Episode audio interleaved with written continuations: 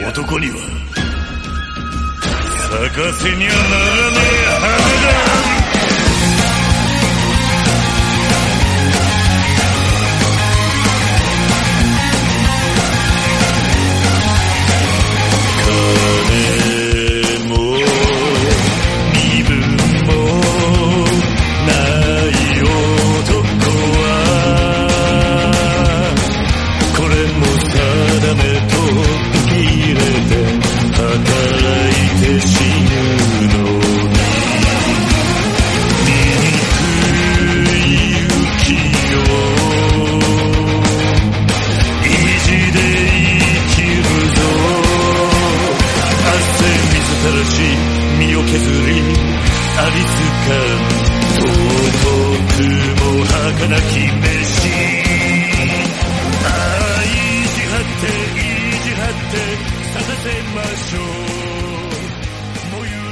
What is going on, everybody? This is Drew here. I want to welcome you all to a brand new episode of Phoenix Down. This is Phoenix Down 103.2, and we are continuing and finishing our playthrough of Yakuza Kiwami. Today I have with me Matt. Hello. And as I said before this show here, this is going to be a train wreck of an episode because I'm just going to go ha- go ahead and say it. This game doesn't really hold up. Yeah, I was gonna say train wreck of an episode for a train wreck of a game, but I think that's a bit strong. But there's a little bit of that sentiment there. I, I don't think the game was a train wreck. I think the game was uninteresting. And because it was so uninteresting, I half-heartedly cared about a lot of the things that happened in this game until the very end. But at that Yep. point, they had introduced multiple characters, and I was like, okay, I know who this is, but I don't know their play in this. Also, they introduced them in the th- last third of the game, and I'm like, they really should have established these people earlier on. Yeah, I, I- I generally got the sense that each individual cutscene was really good. Right? Like you can clearly tell who the bad guy is. There's some good action. There's, you know, there's good moments in each scene. It, it just feels like they're all kind of disjointed, and they could have come in almost any order. Yes. Really? I mean, the overall story does have a narrative arc to it, but you're right. Introducing so many of these big endgame characters right at the end really does kind of cut down on on their impact a bit.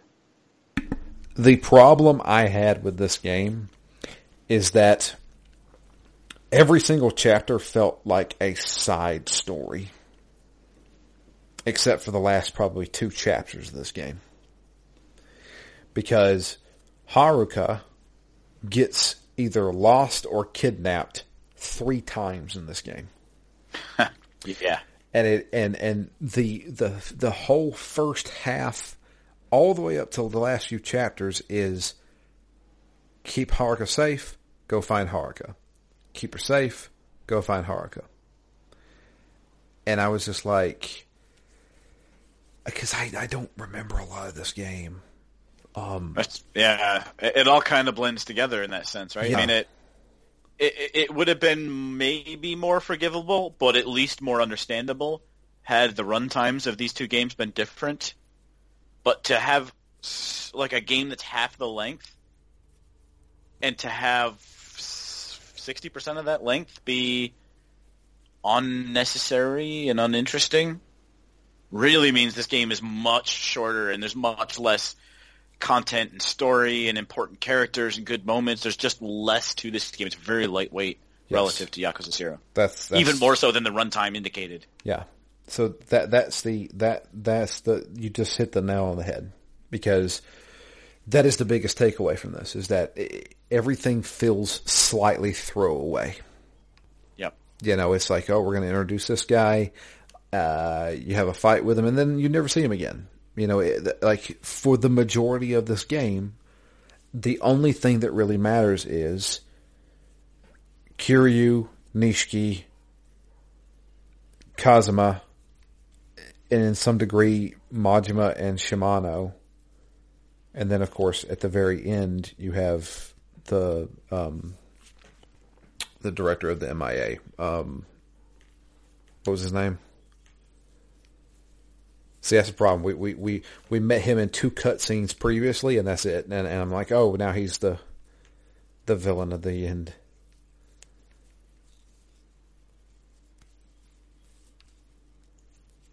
You know who I'm talking about? right? Uh, yeah. Dude with the the mole on his head. Yeah. What? Uh, what the heck is his name?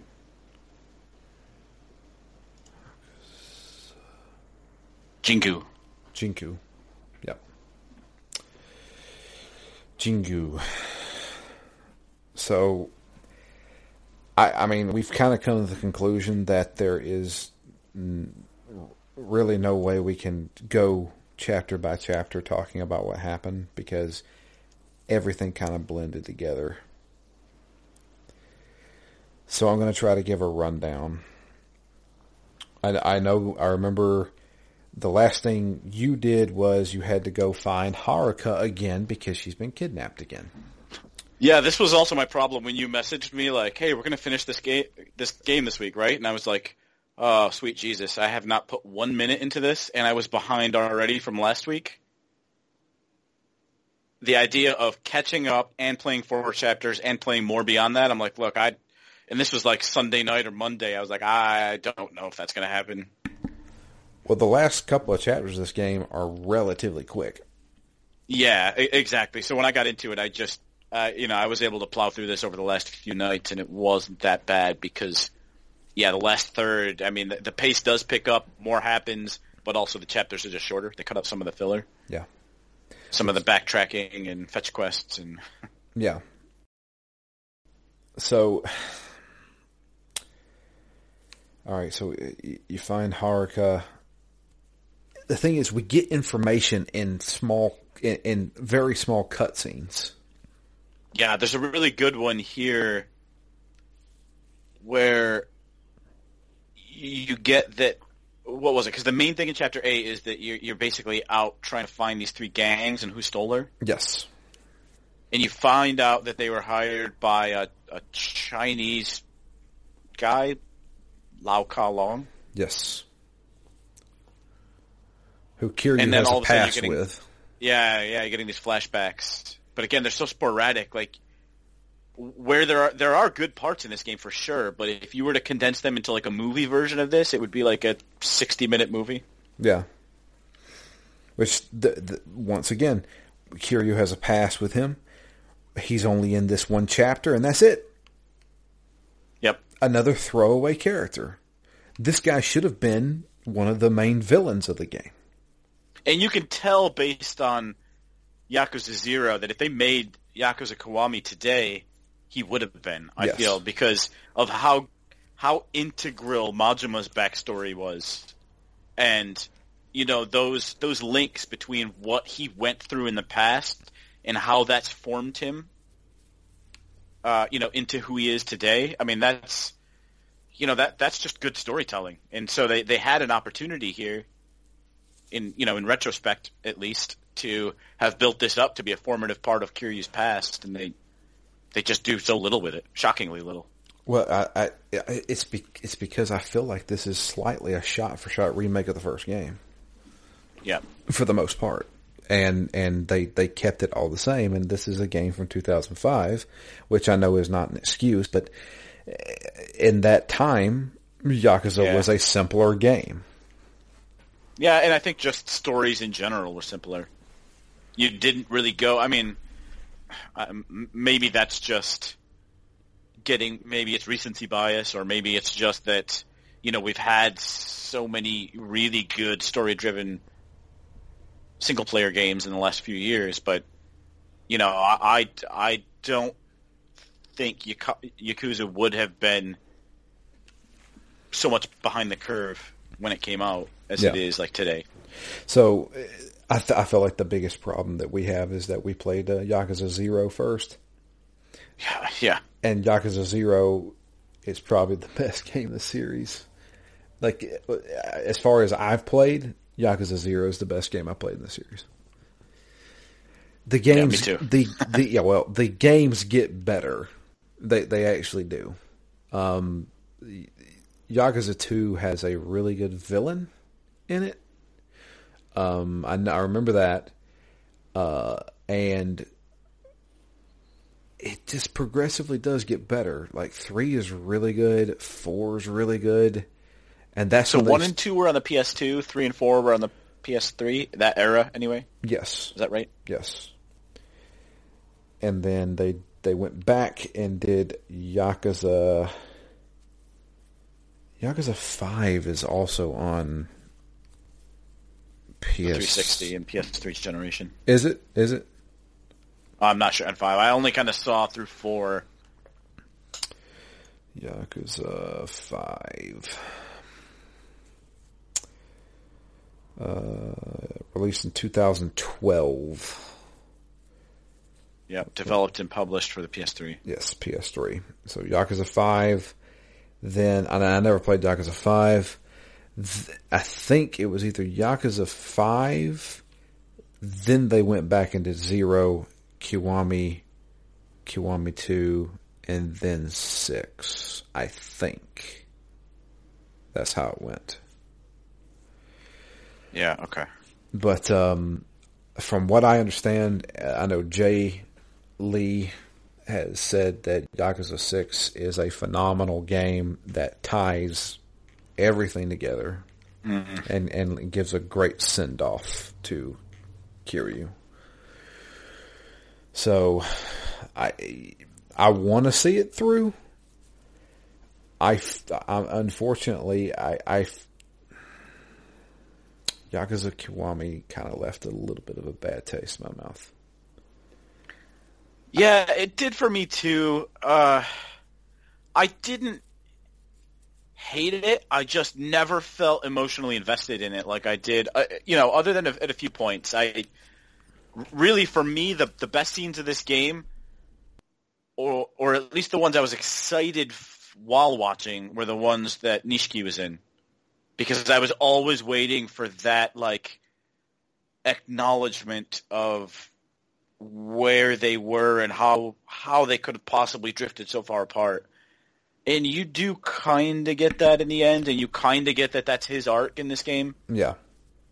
But oh man, if, if it had been done to the level that Yakuza Zero was, I mean th- that alone could have carried big parts of this game.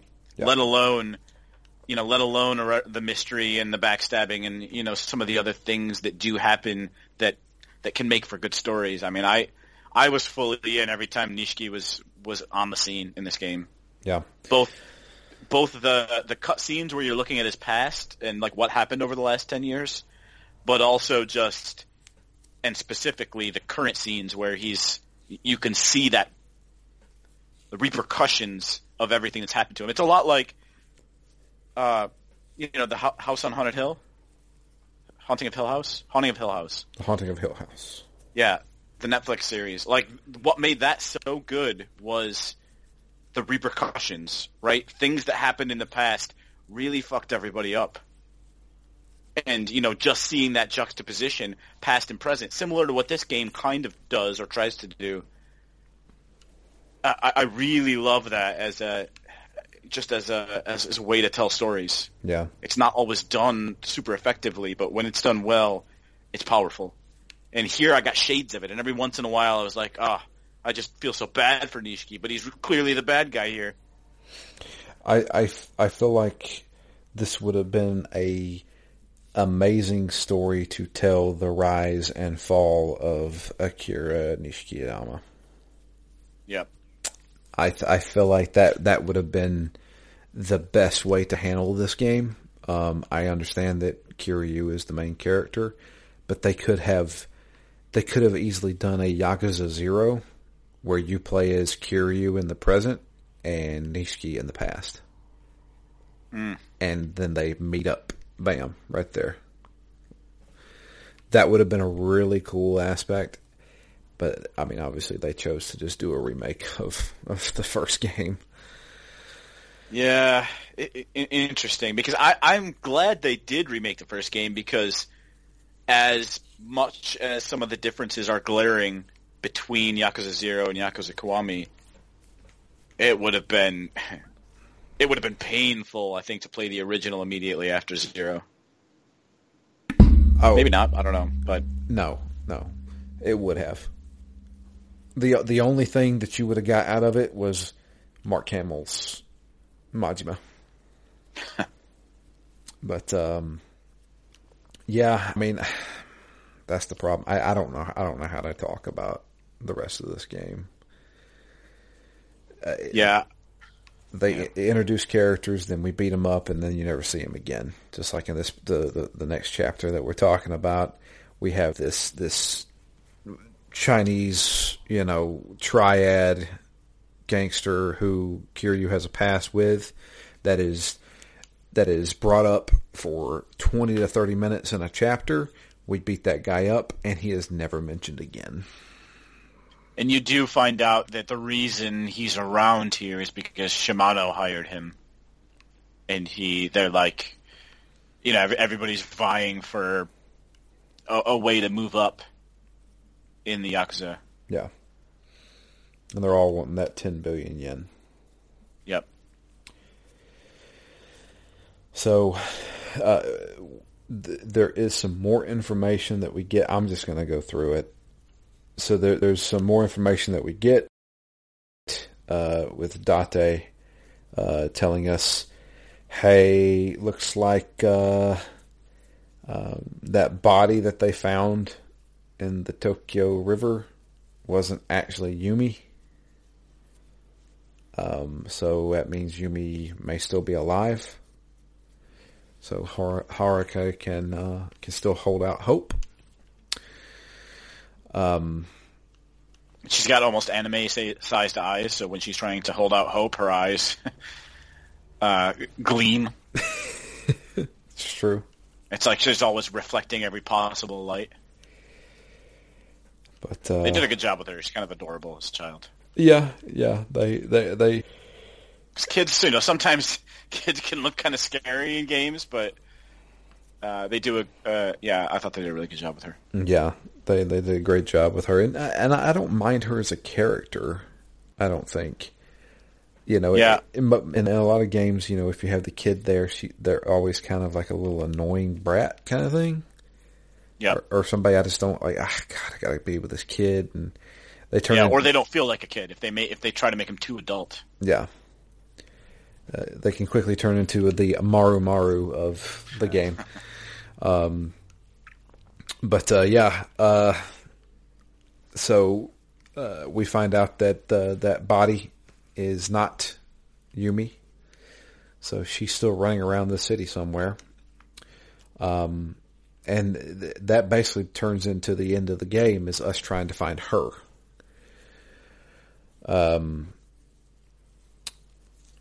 Along the way, we are also introduced to a new guy. Uh, so the the he's not the head of the Omi Alliance. He is kind of like a I don't know, uh, a head of a family. Yeah, Date says that the Ministry Intelligence Agency is led by Jingu. Well, no, no, I'm not talking about him. The uh, Terada. Oh, Tirana, yeah. Tirada? Yeah, yeah. so we're introduced to him because Kazuma has basically formed an alliance with the Omi Alliance uh, through him. Uh, and it's revealed that Kazama has been behind the majority of this this entire time.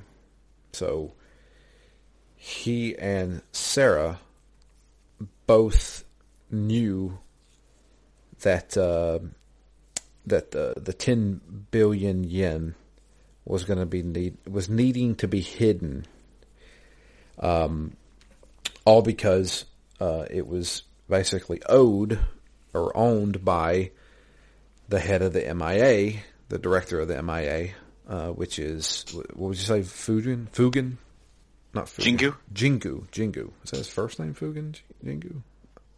Anyway, whatever. Um, no, Ko Kyohei Jingu. Yeah. Yeah. So um, it's also revealed that uh, Kyohei Gingu, G- Jingu, messing up these names bad, uh, was also in a relationship with Yumi. So when Kiryu went to uh, prison and she had her mental breakdown, um, And lost her memory. lost her memory. Yeah, she uh, met up with uh, with this guy who had ties with the the uh, yakuza, but was also the head of the MIA, which is the Ministry Intelligence Agency, which is kind of like the FBI for uh, for Japan. And they got together and had a child, which is Haruka. So Haruka uh, is uh, actually um, Yumi and Jingu's daughter. It's also revealed that, well, I just kind of revealed it. Yumi and her twin sister, or her sister, are both the same person. Yep. There never was a Mizuki. So the reason why that is is because Jingu wanted to have Yumi killed. So he had Sera uh, basically put a hit on her. Sera, who has been with Jingu this this whole time because well the yakuza and the essentially was the FBI working together, you know, they they could rule Tokyo basically. So uh, he felt like he owed them, but Sera didn't go through with it. Uh, so that's when Jingu decided, all right, I want my 10 billion yen that you owe me. And I'm going to have her killed. So that's when Sera and Kazuma sat down and devised a plan. They were going to hide Yumi and Haruka and basically give them new identities. Uh, they were going to take the 10 billion yen that Jingu wanted and lock it up somewhere where they can't, where he can't find it, and give Yumi a new identity uh, and keep her hidden away. So that way he can never get it. Now, Sera is not an idiot. He knew that this was always going to paint a big target on his back. So he decided to write up a will. Uh, a will with Kazuma. And he wrote in there if he were to die, who the next chairman of the Tojo clan would be. And he passed that along to Kazuma. Well, as we all know, Sera, of course, got assassinated, uh, which he was killed by Nishiki, because Nishiki is now taking orders from Jingu, uh, because Jingu wants his money. So uh, that that that's kind of the gist leading up to the end. Now, um, Shimano, who is also in this whole thing, uh, starts in trying to uh, find both Haruka and, well, at this point, Yumi as well. Um, but we have a, a a big fight with him uh, because uh, Kazuma uh, is on a boat again. Hey, look at that! We're we're having Yeah. a, we're having another fight on a boat again. Yep. Felt like a throwback. Yep. and uh, so uh, we end up having to fight Shimano because he is he's trying to basically assassinate Kazuma. Um, after beating him in a relatively easy boss fight at this point because I'm so leveled up. Shimano. Yeah, Yeah, I thought he was easier than it. I thought. I thought there was going to be like another form or something because he wasn't that hard. yeah. Um, but after beating him, uh, unfortunately, uh, during that fight, uh, Shimano ends up killing, shooting, uh, Kazuma. Right? He... But Kazama kills him too? Kazama, I know for a fact, kills Shimano.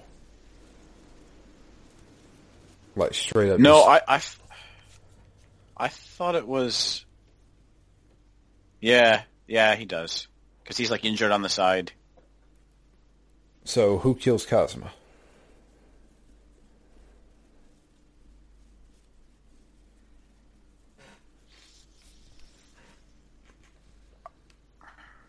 That's a good question. Hang on. This is horrible radio, and I know we've we've we've heard from people before saying that we shouldn't do this, but I'm sorry. This this game is hard to remember.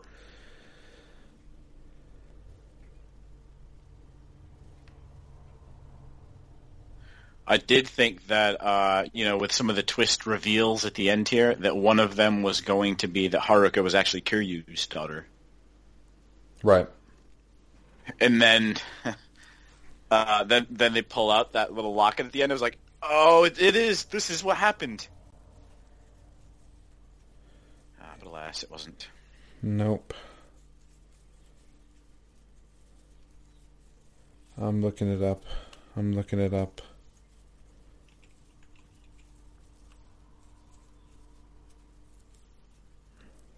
Yep, it was Shimano. He threw a grenade, and he he sacrificed himself to protect Har- Haruka. Haruka. Yeah. That's right. Although it didn't really look like he was dead at first. I mean, he was still able to to talk, and then yeah, just succumbed a moment later. Yeah. He also tells uh, Kiryu that uh, he was actually the one that killed Kiryu's parents. In fact, he opened up the Sunflower Orphanage for all the children of the people that he killed.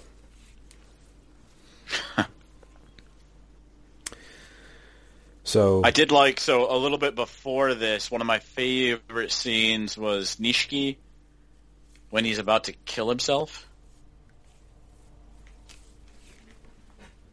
remind me of this.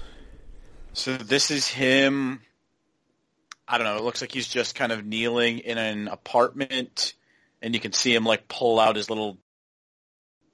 They really like those little like 18 inch daggers in this game. Not sure exactly what they're called, but uh, he pulls that out and he's getting ready to like stick it into his stomach and end himself in an honorable method.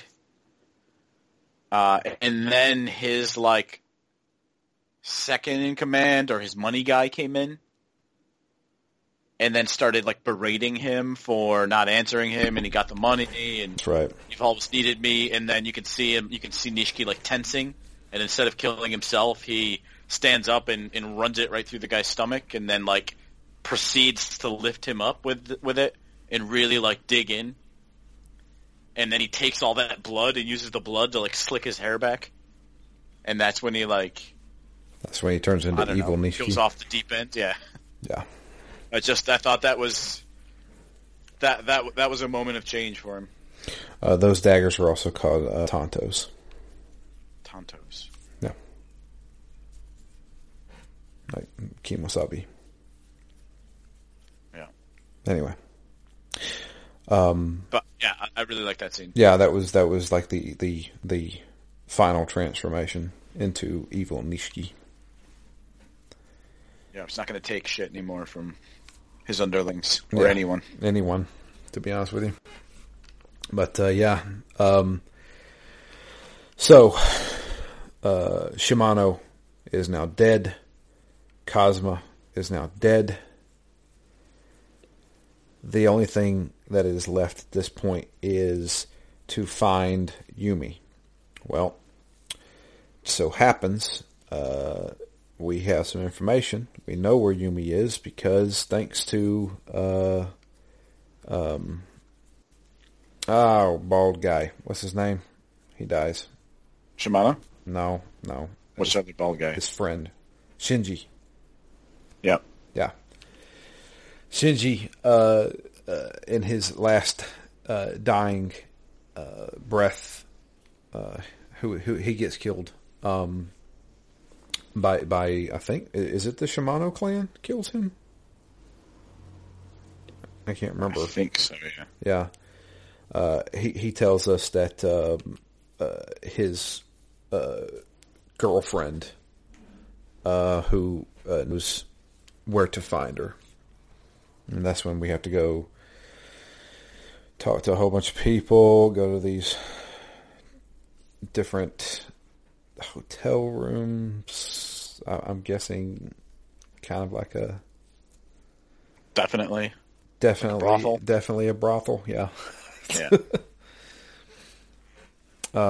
which this actually happens before the whole Kazama dying and Shimano dying, uh, because we have to fight Majima. Majima rams a freaking dump truck into the building, and we and to, then saves your life at the end. yeah, yeah, Uh, of course, that seems like a Majima thing to do, right? I'm going to save your life so I can continue to fight you. yep. That's pretty much it. Um, but yeah, so uh, we know where Yumi is now. Yumi is back at Ares uh, in the Millennium Tower. So this is our final moment of hey, if you want to do anything else in this game, you need to do it now. Uh, but um, we take Haruka with us because, of course, we'll take Haruka with us. We'll take a nine-year-old girl with us to to fight a bunch of mobsters. After taking her to a brothel. Yeah, yeah. But uh, yeah, when we get to Ares, uh, Yumi is there, um, and uh, she, uh, you know, has a, a heartfelt moment with Kiryu. Uh, great to see you again, and uh, Haruka gets to uh, see her mom for the first time. Even though she met her before, she thought it was her aunt. Now she can call her mom. But uh, unfortunately, the uh, well, the honeymoon's over because, well, here comes uh, dear old dad on a helicopter. Yeah, the game feels uh, like it's trying to be movie-esque at the end here. You know, you've got guys in suits, you've got military backup, you've got the helicopter. Everybody's got guns except for Kiryu. Yeah. Yep. And uh, he basically is telling us everything. So he's having his, his villain moment, his Bond villain moment, where he basically lays out everything that he, he has planned this entire time. So his plan was was to get Mr. Dumb Nishiki to help with taking down uh, the majority of the Tojo clan by creating turmoil. First by eliminating Sera, and then trying to kill Kazama, uh, which he did succeed. There was a lot of turmoil in the uh, Tojo clan. Um, but what he didn't real, or what nobody realized, was that um, he had also secretly set up a, a kind of like an alliance with the Omi Alliance um, without the the head of the family knowing about it, which is the guy who was working with Kazama. So he's there. Terada. Is that how you say it? Terada? Terada, Terada, Terada. potato, potato. Yeah. He's there and he's going to help Kiryu. But uh, as soon as he tells everybody this, his men betray him. And he's like, so I was basically screwing over Nishiki and the Tojo clan by secretly going with the Omi Alliance. And now we're going to take over the Tojo clan with the Omi Alliance and we'll just run this whole show. I'll have my MIA guys and then I'll also have the underworld mobsters on my side. So, yeah. So begins the the boss fight. And this entire thing is the boss fight. So you have to fight a whole bunch of military dudes who go down relatively easy. You have to Yeah. you have to run Except for the ones that are hiding halfway across the room, shooting you out of nowhere. shooting you. Yes. Um, but uh, you finally make it to the helipad, and you have to fight. okay. this fight. Oh my god. So I died at this fight, and I was like, eh, I'll just do this fight again. No, no, they take you back to the beginning where you have to fight the small guys again. I'm like, really? Uh, that's a pain. You couldn't put me at a checkpoint at the helipad. No, like I was ever so slightly disgusted at that point. I was like, really? So anyway, make it back to Jingu, and he has two special forces dudes who, after you beat them, come back to life and fight again. So, yeah. Needless to say, this fight took a long time. Jingu also has both a gun and grenades that he throws at you, both of which immediately knock you down. Yeah, I I definitely I, I didn't have quite as much difficulty with this boss fight, but a few of these uh, I- still felt like I did in the first session where I just felt like I was constantly getting stun locked, I was constantly getting comboed to no end.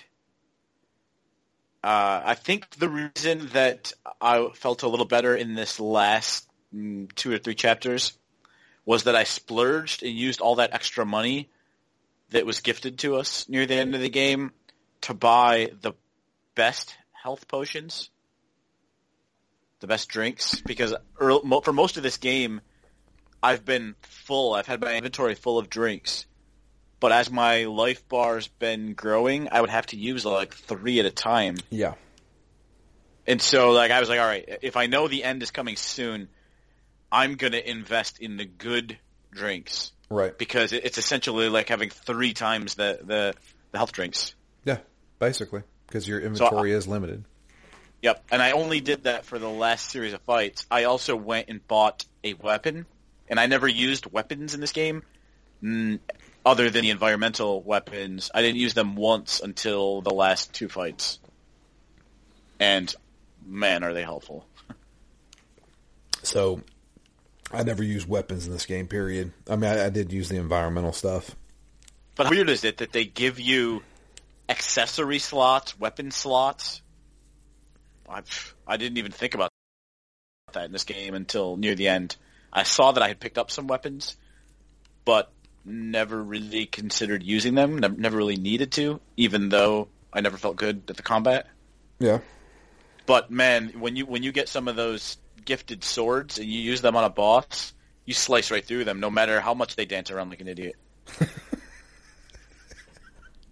I mean, they they're looking all badass until you just walk up and slice them, and you know that, I, I love that, that one tiny little visual indicator where you can actually see the slash line on them after you cut them, so you can really tell that you've connected with a you know with a bladed weapon. Well, there you go. An edged weapon. Surviving Yeah. edged weapon attacks. But I, yeah, I, I had a couple of fights in this game though that really were painfully slow. The one in the club where you fight like the the big guy and the small guy, and the small guy's breakdancing. at oh, you. Oh God, yeah, that was the the the colored gangs guys.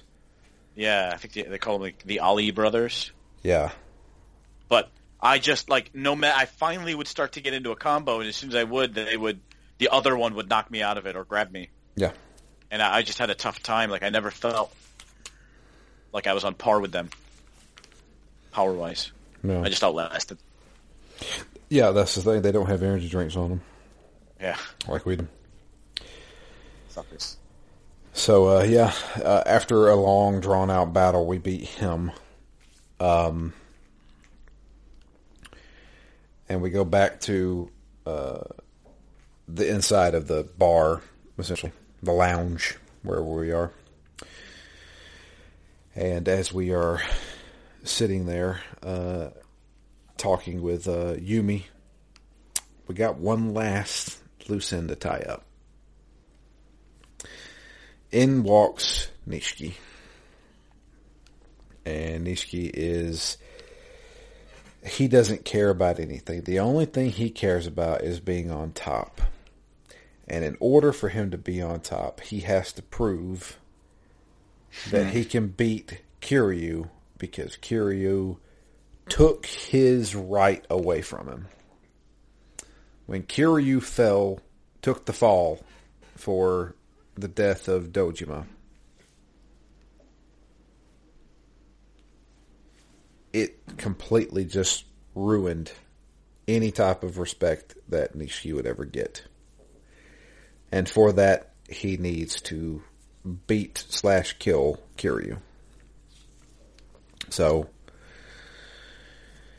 let's grab the shoulder of our suits and throw them off. The Dragon of Dojima versus the Koi Pond of Dojima. Koi Pond of Toshiba. yeah, badass fish.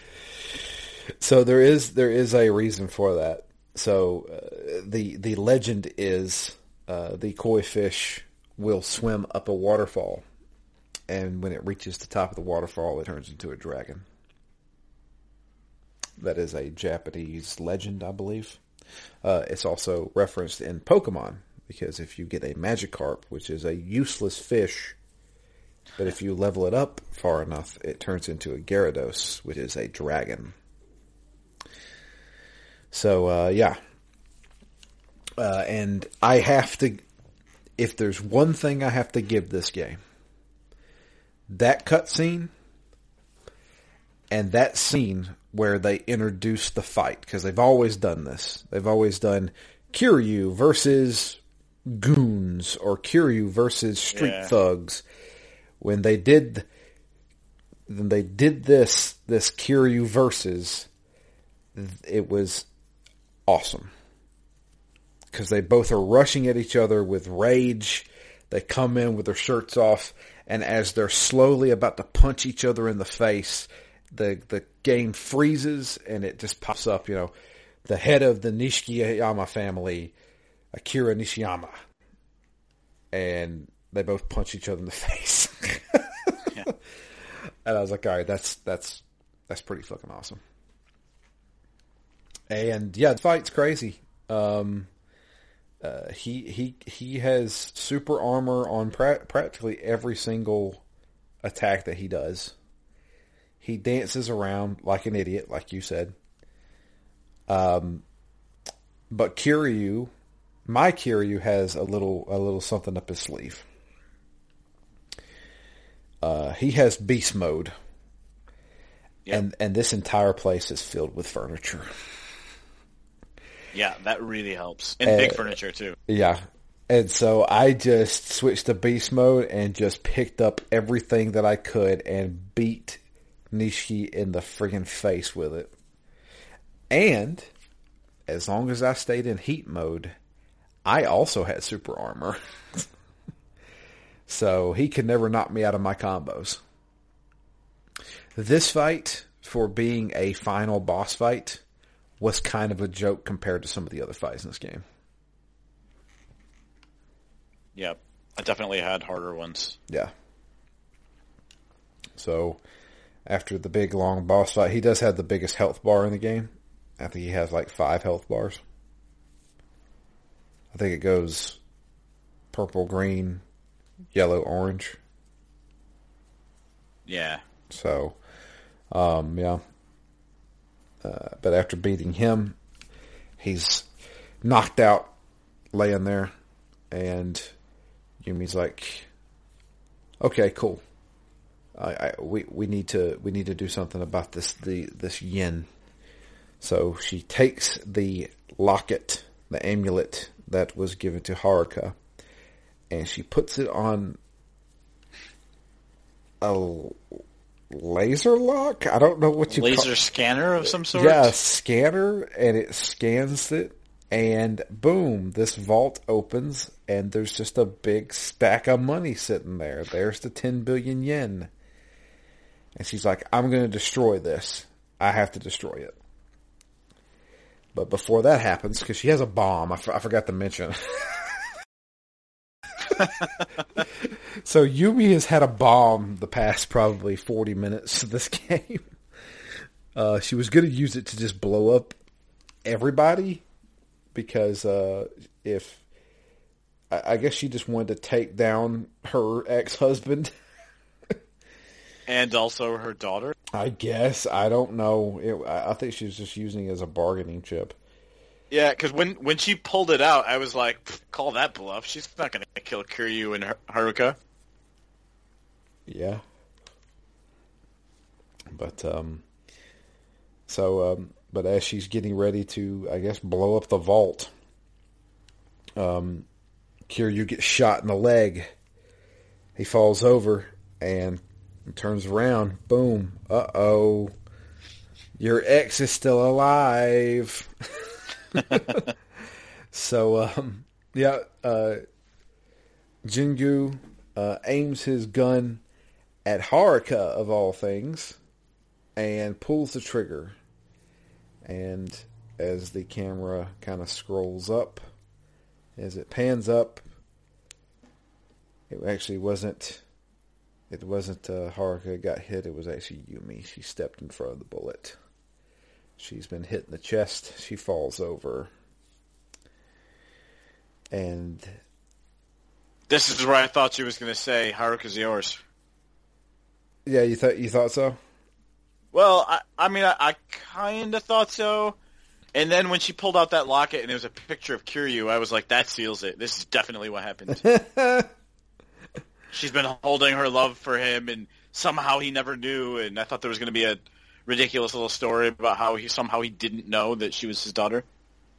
I mean, not, not I don't know, not maybe not really, because I knew they hadn't really been that close before, but there was always that kind of simmering underneath. But I don't know. The fact that it was his picture in her locket, I I was like, oh, this is happening. And then when she got shot, and you know he's cradling her in what's clearly her last moment, I'm like, yep, this is when she says it. No, no, Yeah, not still Jingoose. Yeah.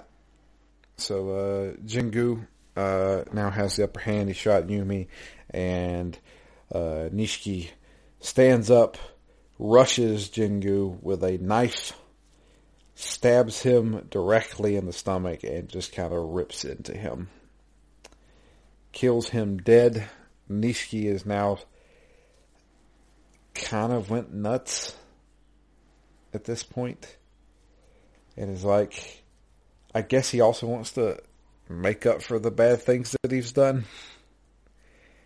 And he's like, this is my responsibility. I'm going to end this. He takes the bomb for some odd reason and goes into the vault and blows up the 10 billion yen.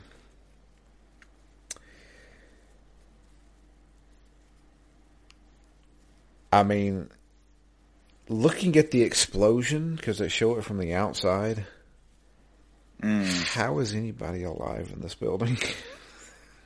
Yeah, I mean the only thing I can think is that the door area was reinforced because it was a vault, but somehow they ignored the outer wall I guess. and it like directed the blast out. I don't know. So The door was open though, still, right? yeah, that's what I was thinking. that's why half the building blew up. yeah. So Kiryu and Haruka are sitting there holding Yumi.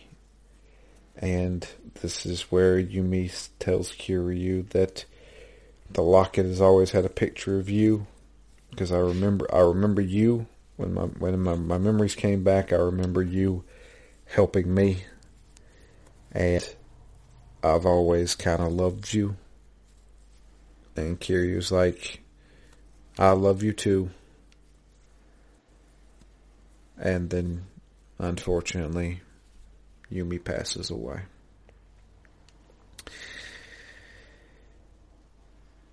And yeah, that's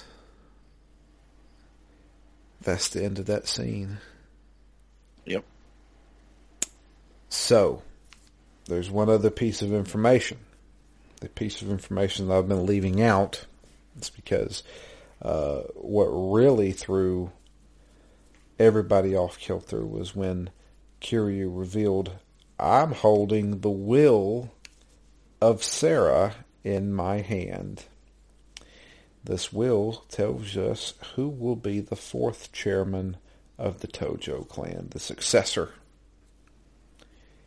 And it's written in there that Kazuma Kiryu will be the fourth chairman. I like how Sera said, ah, I was never really that good of a chairman anyway. Yeah. So, after everything happens here, Kiryu is now the the fourth chairman, the head honcho of the Tojo clan. It cuts to few days later, Yeah, I assume so. and they're at the Tojo headquarters, and Kiryu is running away. He's running, and he's being chased by a whole bunch of Yakuza. He jumps into a car with Date and tells him to take off. And they take off, and Date's like, So, looks like they didn't take it too well that you did your initiation for being fourth chairman and then you immediately retired. He's like, yeah, they'll get over it. and he's like, so who did you put in charge? He's like, yeah, somebody you probably don't even know. And to be honest with you, I don't even know him because they introduced none of us him. Yeah, they introduced him in the last third of the game. So the guy who got uh, the guy who basically got screwed over. Um, God, what was his name? Ta- Taeda. Ta- Tarada? Tarada, uh, the uh, one of the heads of the Omi Alliance, is now the fourth chairman or the fifth chairman, technically, of the Tojo clan. And Kiryu said that'd be the best man for the job. To be honest with you, he's the only one left. there's there's nobody else. So the last scene is uh, Kiryu uh, now uh, deciding to give up his life as a as a yakuza and uh, take care of Haruka. And uh, they uh, they have a nice little moment where she's there with the little puppy and and she's reminded because there's a little girl and a mother there and oh I don't have a mom anymore and Kiryu's like it's okay I'll I'll take care of you. And they uh, walk away with a fun little moment. And then Amazing Grace plays for some odd reason. Yeah. I. And I, I said, well, I guess with the amount of people that died at the end of this game, I, I'm assuming Amazing Grace is probably, you know, necessary at this point. yeah. So the only survivors of this game really is Kiryu, Haruka, and Majima. Everyone else is inconsequential. Everybody else is dead. Kazama is dead. Sera's dead. Nishiki's dead. Yumi's dead. Shinji's dead. Even Reina is dead. Who we didn't, even- we didn't even talk about that. She got killed. Yeah, kind of crazy that they just like throw her body around. Yeah. I mean, they shot her up. Yeah. Like, that looked like a freaking machine gun. And they're just like, just the flop her body down. It's like just covered with freaking bullet holes. Be tough to reopen that bar. I, guess. Everybody's dead. I don't remember this from 2005. I don't remember everybody in this game dying, except for three people. I mean, technically four because you, you got to have you got to have the chairman now, which they introduced him at the last the last four hours of this game. Yeah, he hasn't earned the right to get the number. I don't think so either. He does make a return, though. I do remember that. And that's that. That's it. That's that's that's the end of of Yakuza Kiwami. I think we've already said pretty much everything that that we feel about this game. I don't I don't think it's a bad game. I honestly feel like it's kind of a product of its time. Even if it is Yeah. a even if it is a polished up remake, they they strictly stuck with the the script of the first game. In the first game, nobody knew who any of these characters were. They were just introduced, and that was kind of it. They didn't give us whole big backstory with Yakuza Zero, so I feel like that was kind of a detriment to the game because we played Yakuza Zero first. Yeah, I mean, I guess the only thing that I, I really do like is that I, I don't understand how you could really connect with Nishiki without Yakuza Zero. Yeah, no, he's just a villain. You know, Yeah. he, he's a punk kid and then turns into a villain. That Yeah, Kiryu he- just so happens to be friends with. It's got a lot more heft this time around for anyone who had played it originally. Yeah, yeah, you're right. But there's just there's so many parts of this game that feel like they're just filler. Go, Yeah. go find Haruka. Go find Haruka again. Go and do this. Go go and and help Date and uh, the the florist's um, kids. And then go find Haruka again. And I'm just like, what? You know, I, like it felt like, like you said, these most of these could have happened in any order, and it wouldn't have changed anything.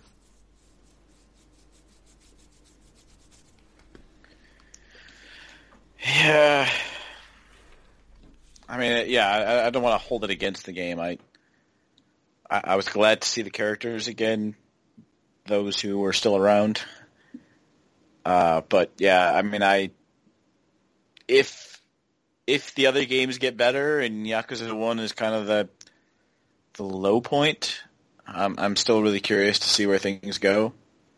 Especially even if there's just the idea that everything gets tied together in a later game like that. I, I I like to see the whole series and how, again, games like Yakuza Kiwami could potentially become better if the subsequent games build on what was here and use this as a way to, you know, to foreshadow things or to set set things in motion. But you know, to do that, you need to have people around. So many people died here that there's not really a ton to set in motion.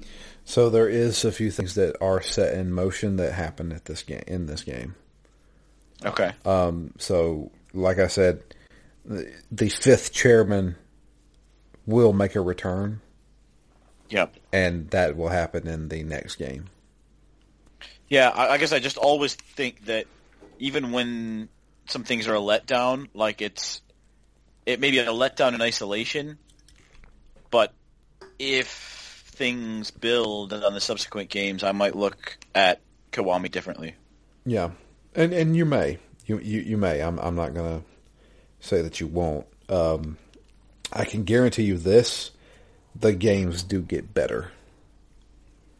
If if any, if there's anything, you can use Yakuza Zero as kind of like you know evidence of that. Yeah, They get better with their storytelling, I promise. and their mission structure. and their mission structure. Yes. So the the the, the best thing I can describe, you know, we, we've already talked to death. Yakuza Kiwami feels like, you know, this happened, and then this happened, and this happened, and this happened, and you. you you're just telling plot. You're you're not even telling plot points. You're just telling events that happen, and they could happen in any order except for the last probably three things.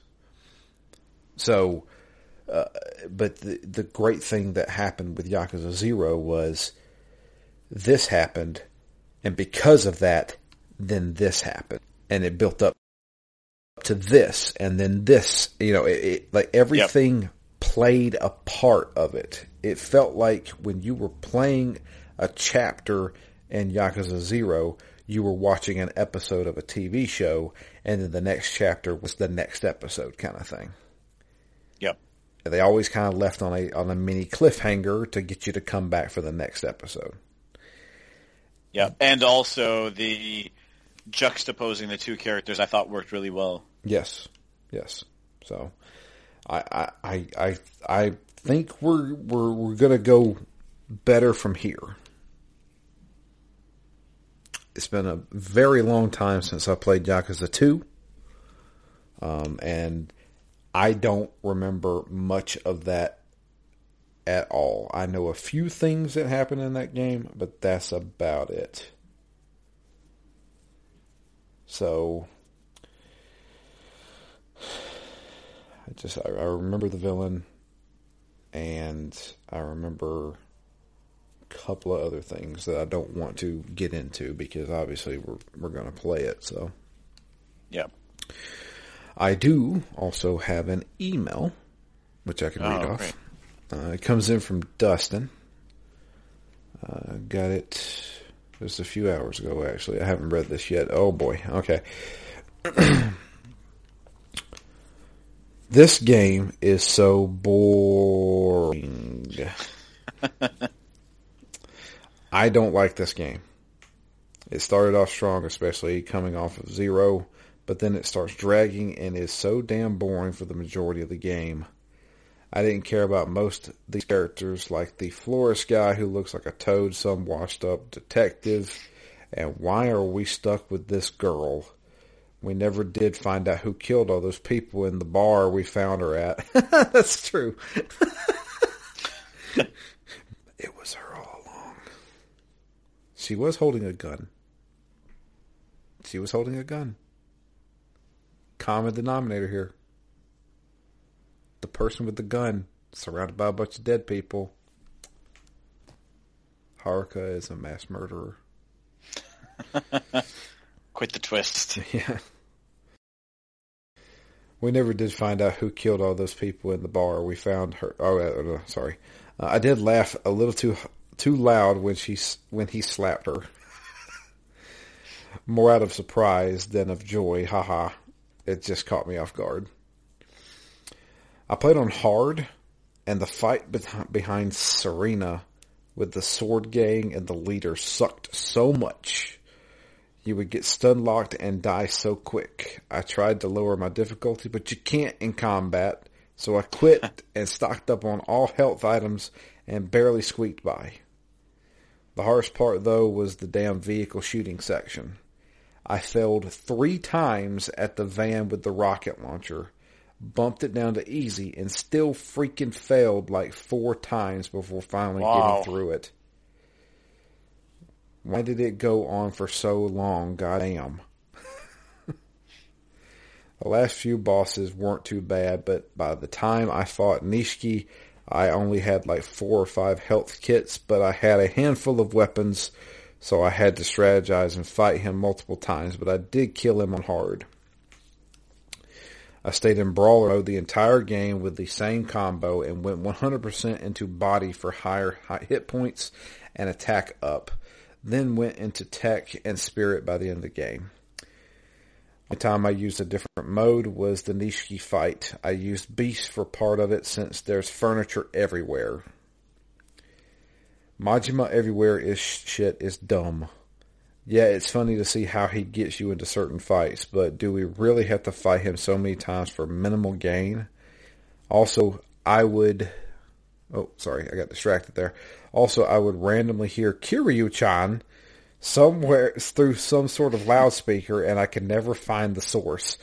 I had the exact same thing. I would leave a building, and I'd hear Kiryu-chan, and I'm like, "Oh, where's he at?" Never found him. I did a few side quests, and nothing I saw was remotely entertaining. Zero had at least at least had amazing comic relief in the side quest, and these are just kind of busy work for some side cash.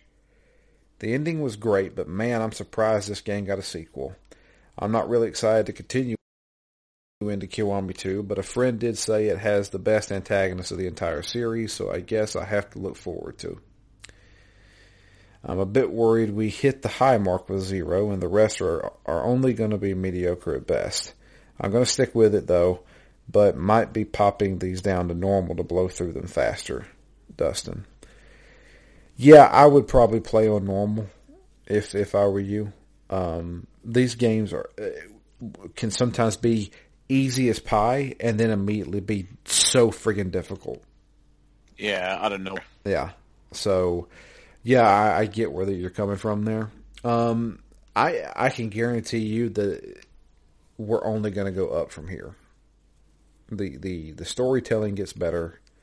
The the uh, upgrades and the combat get better, uh, and obviously, you know the the visuals. Well, I, I take it back. Uh, the, uh, Zero and, and Kiwami, Kiwami Two has the same visual art style as as uh, as Zero, um, so they, they're going to look okay. Um, but they, they do they do definitely get better. Um, so definitely stick with it. Uh, but like I said, I would suggest bumping it down normal. There is nothing wrong with playing on normal or easy for that matter. So there you go. That's our email. I appreciate everybody uh, listening. And um, yeah, if you want to follow us on Twitter, I am at DML Fury now. I am back. Oh, he's back. I'm back. Yeah, I um I randomly tried resetting my password and it just let me now, which I tried a million times a year and a half ago and it wouldn't let me. So I was able to get my account back, so I'm back to DML Fury. I'm going to keep the at Drew Leachman for probably another month or so, just in case. Keep it for the off days. Yeah, and um, I'll probably just go ahead and kill that account. Um, yeah, to be honest with you, you know what it was. I, I, I, I remember there was a gift that I posted of a old guy on a uh, like a motorized scooter crashing through a convenience store door at a at a bar from the door came off and kind of hit him in the chest and kind of did like a, uh, a a flip as he went into the convenience store. And I said, I want to get that gift again. So I looked on my account and then I said, let me try resetting my password, and it let me do it. So thanks to the old man convenience store gift, uh, I got my account back. But uh, Matt is at REMGS and the podcast itself is at ZTGD Phoenix Down. If you'd like to send us an email, please do. It is drew at ztgd.com. Um, yeah. Up next, Assassin's Creed Origins. This one feels like a big one. I Not necessarily the size of the game, but I've also broken my code and have given up. Not given up on finishing Assassin's Creed. I won't say that, but given up on blocking all other Assassin's Creeds until I finish the first one. So I don't know because the last Assassin's Creed game I played was Assassin's Creed Brotherhood. But from what I understand, this is kind of a soft reboot, or maybe I, uh, don't even use the word reboot. Basically, a let's go with this from now on. Just a swerve. Yeah, from what I understand, this is like the beginning of a a what is essentially a, a new trilogy. I guess. I think I think it is Origins, Odyssey, and Valhalla. I think are all kind of intertwined together. And while they they do mention things that happened in previous ones, I don't think it's very important. Yeah. Um, so I think I think you're going to be good there. Well, I think I have all three of these, which is shocking because I think I missed about. I don't even know how many Assassin's Creeds there are, but I feel like I missed six or seven in a row anyway. You probably did. So, man, that's going to be a hard one to do, but I can probably do it right now. So you have Assassin's Creed, Assassin's Creed 2, Assassin's Creed Brotherhood, Assassin's Creed Revelations, Assassin's Creed 3, Assassin's Creed Rogue, Assassin's Creed 4 Black Flag, Assassin's Creed Unity, Assassin's Creed Syndicate. These sound like games. Yeah. There's at least two spin-offs or more on the handhelds.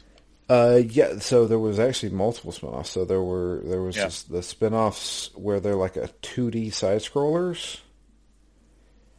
Um kind of like like Xbox Live Arcade game kind of thing. Yeah, I mean the the real ones though. Well, at least at least kind of 3D adventures still. Uh Liberation was one of them, which was on PSP, I think, or it might have been Vita.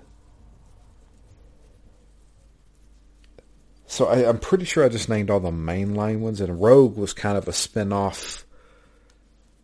I know.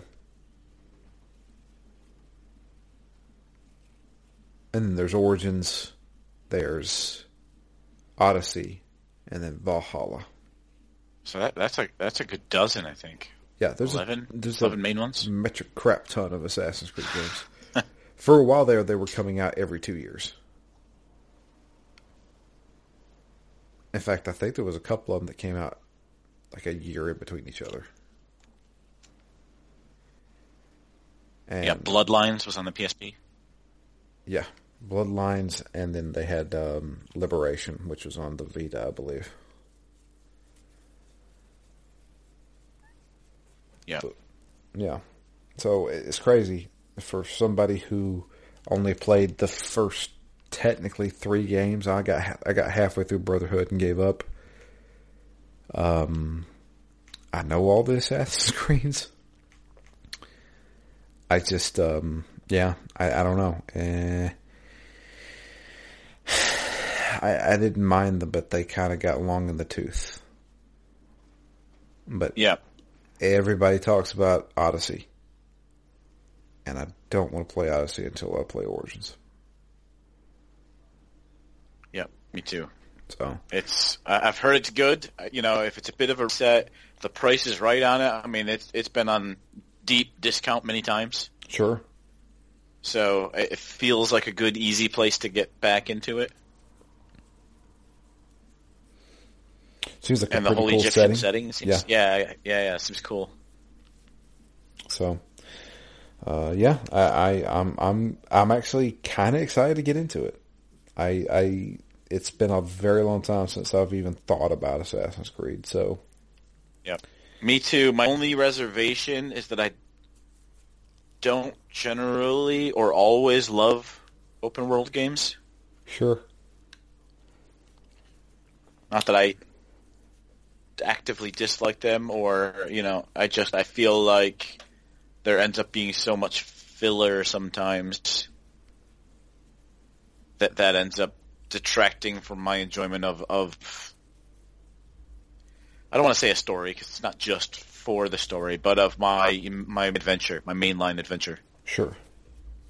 I mean, if if uh, because this is a Ubisoft game, and if you ever played a Ubisoft game before, you're going to have a map that is full of icons, yep. and I mean, yeah, you don't have to do any of them. I don't think. I mean, I don't know how these games are handled, but you know, unless they're like, oh no, you need to like level up before you can do this next thing which from what I understand, they did start adding more RPG elements into Origins.